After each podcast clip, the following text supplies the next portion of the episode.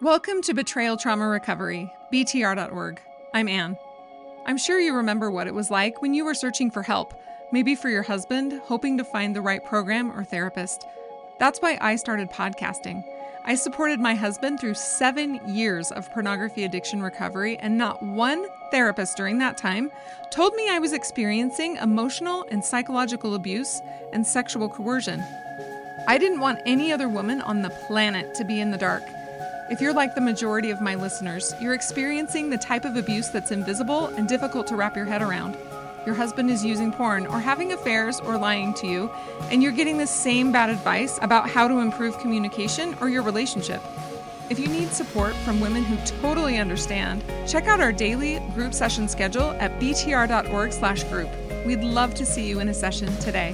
One simple anonymous way to help spread the word is to click, follow, or subscribe to the Betrayal Trauma Recovery podcast on your favorite podcasting app.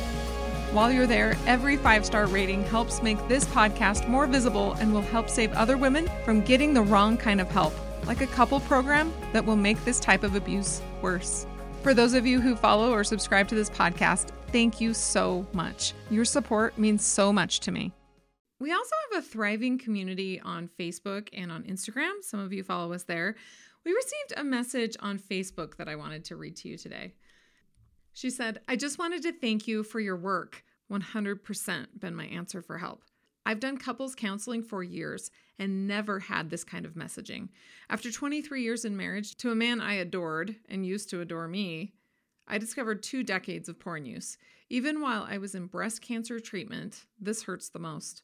He's a family law attorney. We have an incredible, wonderful life but I've always felt a void and begged to understand why. I'm a sexual woman, but he denied me sex for most of the time, and I couldn't understand. It felt like I didn't offer something he wanted. Excuses and excuses are what I hear. Even in 10 years of counseling, he had never admitted to the porn, and then I discovered it. I'm certain my story is normal, but your work is not. Thank you. You are a blessing. Thank you for reaching out to us. I'm so grateful for these messages of support. Our stories and our infographics and our articles are circulating around on Instagram and on Facebook. If you follow us there and you share our content, it helps isolated women find us. We really appreciate you tagging and sharing and commenting so women can find us because we're getting this kind of feedback all the time. I just wish I had found you sooner. I went to years of therapy and I never heard anything like this. And this is exactly what I'm experiencing. So thank you to all of you. I'm going to continue my conversation with Valerie Hudson today. She is incredible. If you didn't hear our first conversation, go back to last week's episode, listen to that first, and then catch up with us here. We're just going to jump right in. Let's take another Christian principle that's misapplied in this context the love your enemies and do good to them that despitefully use you.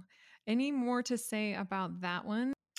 Yeah, I think that this is very much applicable in the case that someone has insulted you or has done a, some sort of microaggression. But I think when we're talking about abuse and atrocity, these are soul killing types of issues. And I think these are issues that imperil your own salvation. So, for example, not to sort of uh, fight scripture with scripture, but let me just give you another scripture from Mark that I think is really, really important. And then I'll give you one from Matthew. In fact, let me give you the shorter one from Matthew first. All right, this is Jesus Christ talking. Moreover, if thy brother shall trespass against thee, and then won't change his ways, tell it to the church. And if he neglect to hear the church, let him be unto thee as a heathen man and a publican. Right? And remember that Jews did not have dealings with a heathen man and a publican. This means to put a lot of distance between you and the abusive person. And then here's the one from Mark, which is one of my very favorites. Therefore, if thy hand offend thee, cut it off. Or if thy brother offend thee, and confess not, and forsake not, he shall be cut off. It is better for thee to enter into life maimed than having two hands to go into hell it is better for thee to enter into life without thy brother than for thee and thy brother to be cast into hell. And again, if thy foot offend thee, cut it off. For he that is thy standard by whom thou walkest, if he become a transgressor, he shall be cut off. It is better for thee to enter halt into life than having two feet to be cast into hell. Therefore, let every man stand or fall by himself, not for another, not trusting another. If thine eye which seeth for thee, him that is appointed to watch over thee, to show thee light, becomes a transgressor and offend thee, pluck him out. It is better for thee to enter into the kingdom of God with one eye than having two eyes to be cast into hell fire. For it is better that thyself should be saved than to be cast into hell with thy brother. This is Christ, our Savior, speaking very plainly here. He doesn't want you to travel the road to hell. And if that means cutting off thy hand, or cutting off thy foot, or plucking out thy eye, which seems very extreme, right, and may be painful, I don't think that we're really being a disciple of Christ.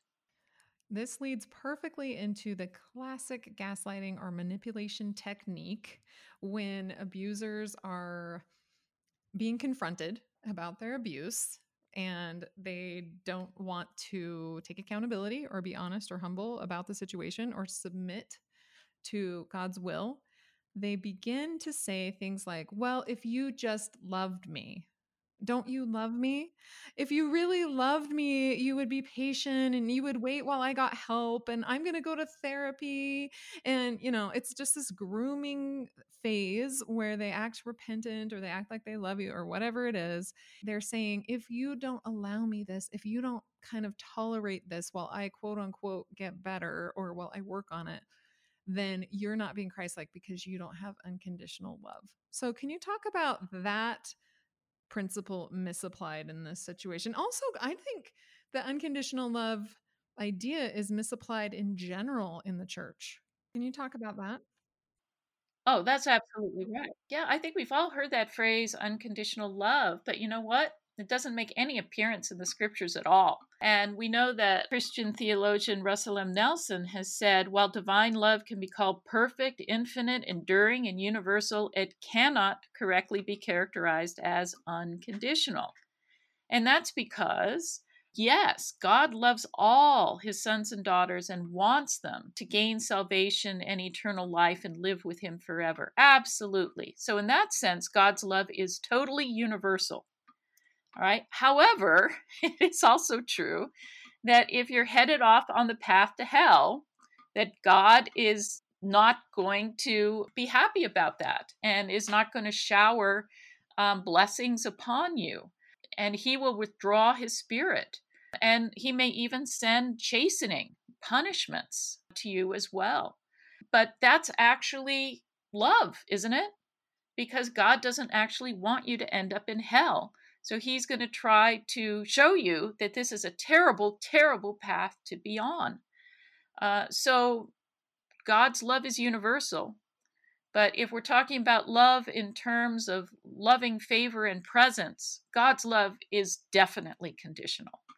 All right, absolutely conditional. And I think that means that we should emulate that, which is if your abuser says you need to stay with me while I'm going through, you know, this treatment program, you could say, no, that wouldn't be helpful to you because you would be tempted to abuse me.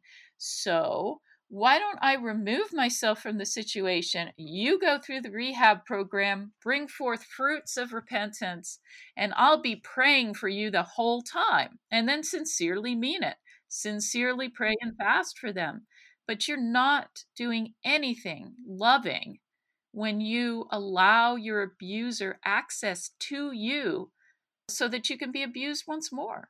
That is not a loving thing to do to this person who is clearly marching towards hell and not heaven. And for those victims who are struggling to love their abuser, I do want to say you don't have to set boundaries from a place of love. if you're like, well, I don't feel love for them, so I guess I can't hold this boundary, you know, you can do things from a safety standpoint. So don't let someone manipulate you into thinking the only way you can set a boundary or take a step towards safety is if you're feeling compassion toward your abuser. You don't have to feel compassion or love or anything in order to set a boundary. I've said this in another episode. If you witnessed a crime of a car hijacking, no one on the street next to you would say, Oh, don't call the police yet. Do you feel love for that carjacker? Are you doing this from a place of compassion? Because if, unless you call the police from a place of compassion, unless you call the police from a place of love, then you shouldn't call the police. No, it's okay. You can just set the boundary and hopefully in time you can find it in your heart to love that person, but it's all right if you don't. And remember that God teaches us, in a sense, what love is like, which is that when there is love and that is accompanied by trust and respect and all of those wonderful things that should be part of love, then that feels like you want to hug the other person, you want to love the other person, etc., etc. But remember that love can also exist in the situation where the person is an abuser, but that means that you are not feeling like you want to hug them you are not feeling like you want to be with them um, because the loving thing to do is not to hug them and not to be with them. So let's not confuse feeling soft and warm and intimate towards somebody with loving them. I mean, I have children. I don't know if you have children. I have children. For example, if, if one of my children hurts another child, I will say, Look, I love you, but you've done something wrong here. And so you are going to have to change. You are going to have to do some restitution here. And then, yeah, we can reestablish that lovey, huggy, everything's okay. But in the moment where I'm saying, look, you're going to have to repent, there's going to be a punishment, you're going to have to make restitution, can I still say that I love them? Yes. Yes, I can. But let's not confuse feeling warm and soft towards someone with loving them because we can do tough love, right? And God does tough love to his children all the time. Real quick before a response, there are a lot of so called betrayal trauma therapists or coaches or groups out there, but they don't approach pornography use or infidelity as an abuse issue, or they try to quote unquote treat both the abuser and the victim in the same setting, which is unethical.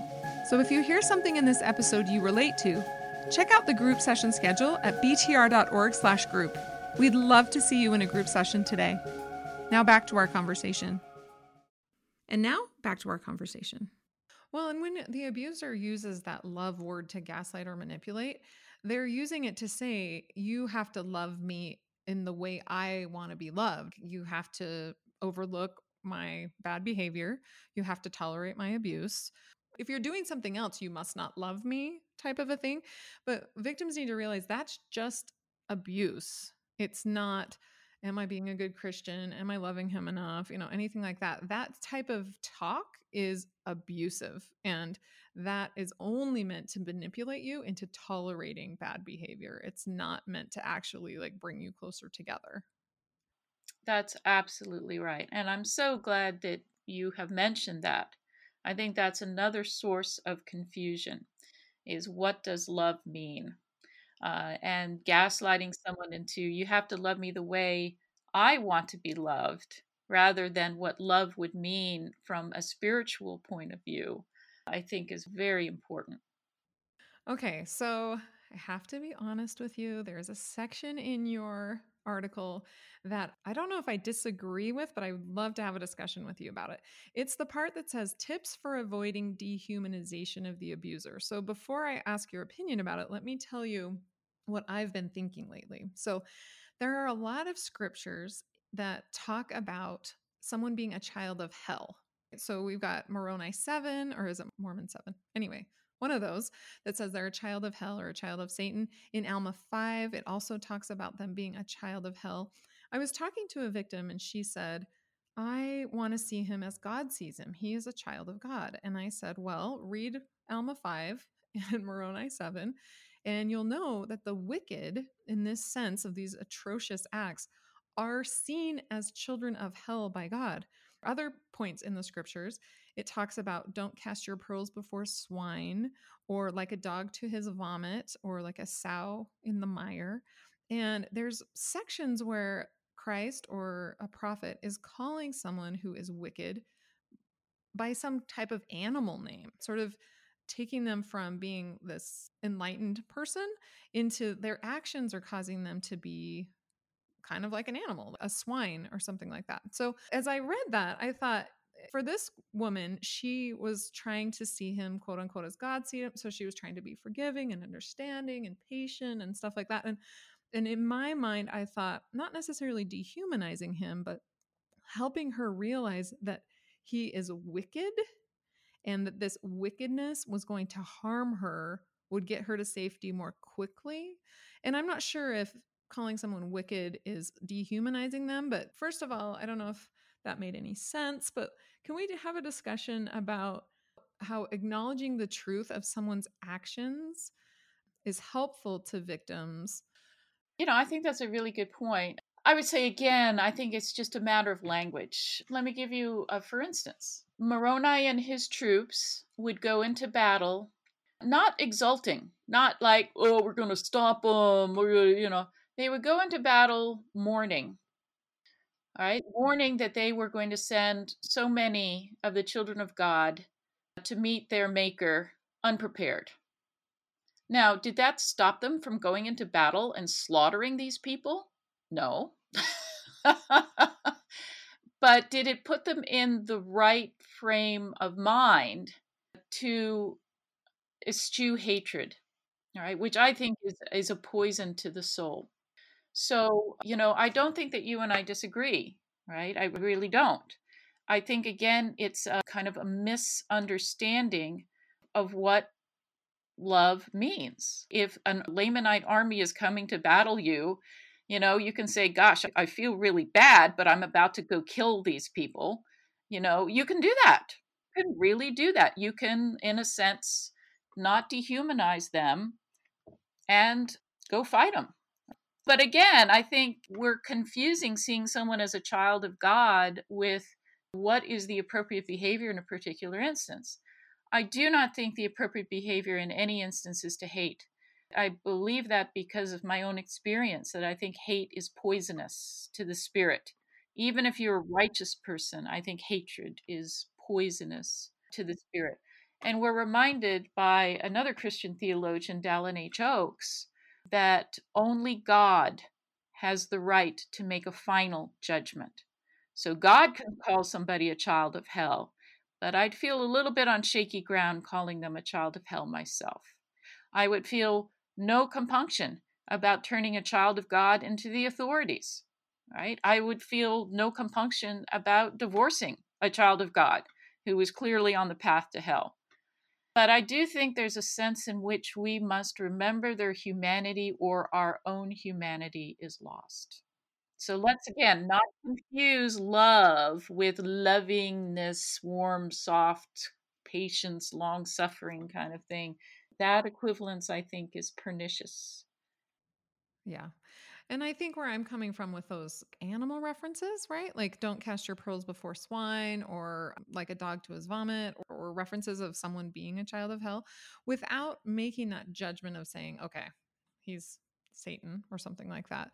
Being able to say the fruits of this person's actions right now are dangerous and they're not healthy to me. And I know God does not approve of this type of behavior. I'm going to keep myself safe and I genuinely wish them well. Like I genuinely hope that they get better. I genuinely hope that they stop this. In the meantime, I'm going to get to safety and hopefully observe from a super safe distance and pray for them and wish them well. I do want women to recognize, though, that in the scriptures, it does not say and they were wicked. And so we invited them into our homes and we gave them a bunch of food. We set their therapy appointments and we made sure that we dressed up and wore lipstick. It doesn't say that. It says, and they were wicked and they were cast out. It's not rocket science. It's okay to cast out the fruits of wickedness. And if someone continues to exhibit the fruits of wickedness, then God would like us to cast them out. In fact, like that Alma 5 scripture, he commands us to cast them out. So, a lot of women in this situation are really hoping that their abuser can see the light. The only program we recommend for pornography users or other people who are using these types of abusive behaviors is called Center for Peace. It actually addresses these types of behaviors from an abuse perspective. And the confrontation that you talked about of a program that actually confronts them about the abuse is the only type of program that we recommend because the others don't seem to really help them understand the abusive behavior. But when women are hoping for a reconciliation, and that is different than forgiveness, what are the types of things they need to look for to see if the abuser truly has repented and if he's truly changed? That's brilliant. Yeah, the abuser must fully complete all the steps of repentance sincerely and bring forth fruit meet for repentance. And some crimes may be so awful that full completion of these requirements probably cannot even occur in this life. So, what are some of the things? How would you recognize sincere repentance? Well, I think there's a number of things, right? First of all, a recognition that you've abused. I think many abusers are simply unable to even recognize that they committed any sin or crime and will blame their victims for whatever abuse happened. I think abuse is almost predicated on someone lacking any sense of personal responsibility at all. So, absolutely, a recognition that one has abused. Secondly, I think sincere remorse. I think great suffering always accompanies a recognition that you have abused someone. But I also know that some abusers can be insincerely remorseful. And so that I think is where, you know, uh, being in touch with the spirit helps. If you don't think that that person is sincere, they're probably not. And it would probably be better for you to assume they're not sincere. But yeah, sincere remorse, absolutely. Confession, all right, confessing to civil authorities, confessing to ecclesiastical authorities. If they can't even do that, then it's not sincere repentance. Restitution, that's a big one where abusers will say, just forgive me, I won't do it anymore. But, you know, a sense of restitution, what kind of restitution would help make up for what you've done? Uh, mm. Can you help to repay the victim for what you've taken from them? Um, and it's possible that restitution cannot be made in this life, you know, for murder and so forth. We cannot make restitution in this life, but the abusers should be searching for a way to make that restitution. And then lastly, true change. A repentant abuser is not going to be slipping back into abuse again. And if they do and insist that you forgive them all over again, I think you're dealing with a case of recidivism where the abuser has not sincerely gone through the repentance process. So, yeah, those would be some of the signs.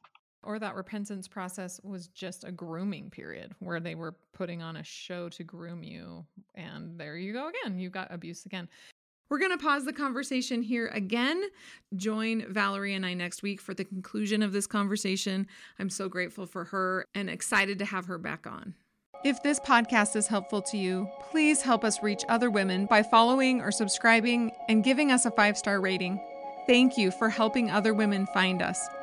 If you've already purchased a copy of my book, Trauma Mama Husband Drama, please circle back and give it a five star rating.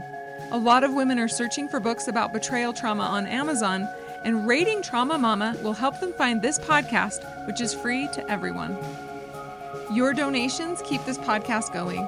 Go to our website, btr.org, scroll to the bottom, click on Support the BTR Podcast. And until next week, Stay safe out there.